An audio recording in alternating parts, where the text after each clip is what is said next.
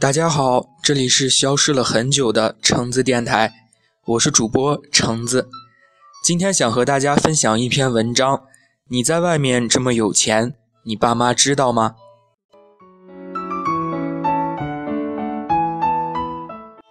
来自我走路带风。昨天逛街的时候，看到一个姑娘，穿着二 V 的平底鞋，JVC 满天星 T 恤，背着爱马仕的包包，站在街上，冲着一个看起来五十多岁的老妇人大吵大叫。我和朋友站在旁边抽烟。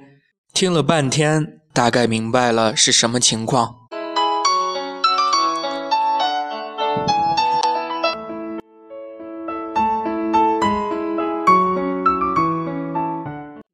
那个看起来平凡，甚至有些寒酸的老妇人，是那个女孩的妈妈。女孩已经有很多天没有回家了。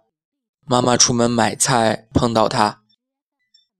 想叫她回家吃饭，她不回去，便发生了口角。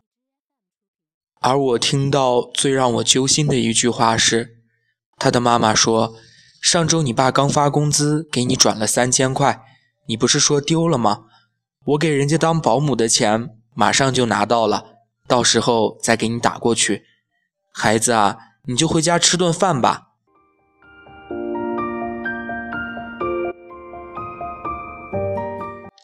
那个女孩一脸的不耐烦，甩开她妈妈的手，冲进路边停着的出租车，车头也不回的开走了，只留下她妈妈一个人站在路边，呆滞的看着女儿离去。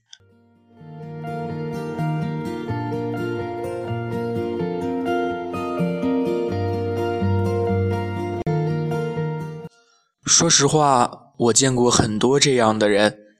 在外面整晚和狐朋狗友夜夜笙歌，动不动就花几万块开卡请朋友喝酒，带姑娘住五星级酒店，身上也都是奢侈品，自以为在别人眼里他十分潇洒，出手阔绰，歪歪着自己是像王思聪一样的富二代，能够呼风唤雨，银行卡里有刷不完的钱。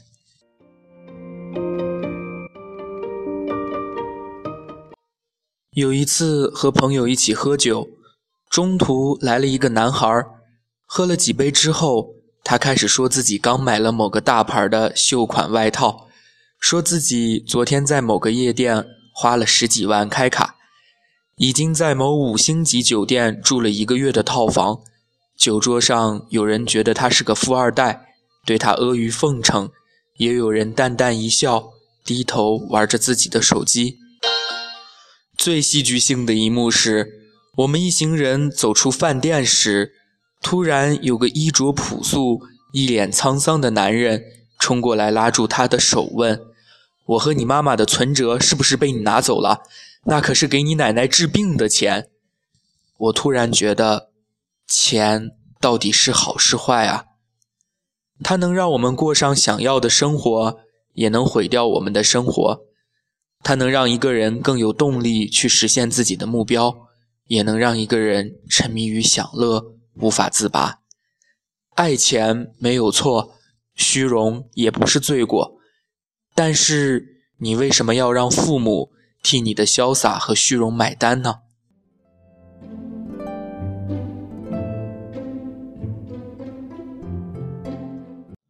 很喜欢那句“父母尚在苟且”。你却在炫耀诗和远方。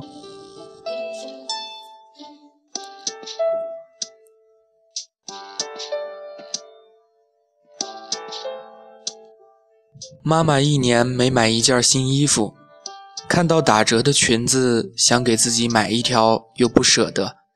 而你拿着辅导班报名费，买了一双几千块的鞋子。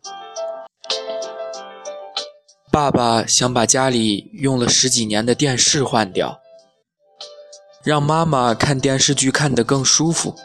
去商场看了看价格，挑来挑去，买了一台特价样品机。而你搂着一个姑娘去希尔顿开房，还给她买了九十九朵玫瑰花。爸妈在家里算着这一个月朋友孩子结婚上学随份子花了多少钱。算完之后，你爸爸叹了口气，对你妈妈说：“记得给孩子多转点生活费。”而你在学校叫了一帮朋友吃饭、唱歌、喝酒，全程买单，好不阔气。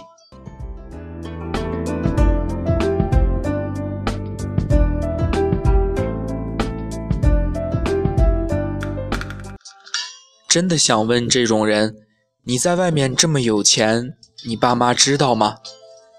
你告诉妈妈今晚在宿舍复习考试，然后给新撩来的姑娘发消息，问她要不要一起吃宵夜。你挂掉爸爸的电话，发短信说在赶论文，然后继续和朋友玩骰子，叫着五个一。你很久没回家看过爷爷奶奶。推脱着说学习太忙，但是成绩单上却是一片红。拿父母辛辛苦苦挣来的钱换来的虚荣奉承，真的能让你开心吗？深夜了，爸妈坐在客厅苦苦等待你回家，而你在外面花天酒地，真的安心吗？托夫勒说过。贫困不是耻辱，羞于贫困才是耻辱。换到现在，我想他会说：平凡普通不是耻辱，费尽心机给自己披上荣誉华丽的外衣才是耻辱。朋友不是你有钱才会有，爱情也不是完全以钱为基础。很多时候，一个人的消费金额。并不代表他的经济水平，而反映了他的价值观。所以，就算你有很多钱，还是会有人不喜欢你。更何况，你的钱并不是靠自己的双手挣来的。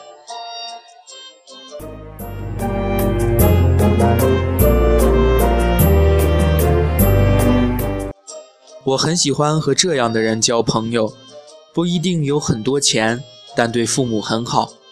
朋友们晚上一起喝酒，会提前给家里打个电话，让爸妈放心早睡。不去装什么，也不炫富，消费水平符合自己的经济实力。和这样的人在一起，我总觉得很踏实，不虚不浮。到底有多少钱才会开心啊？记得以前看过一段话。后来会有人送你三十块一支的玫瑰，三百块一支的口红，三千块一件的大衣，三万块一块的手表。但是你的爱情是从三块钱一杯的奶茶开始的。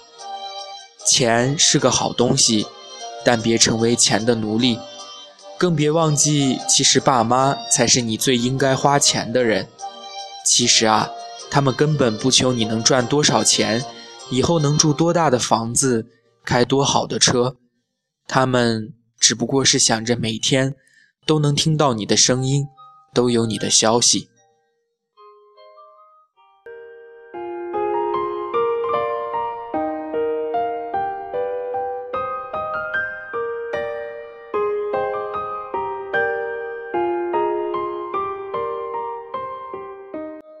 本期节目就要和大家说再见了。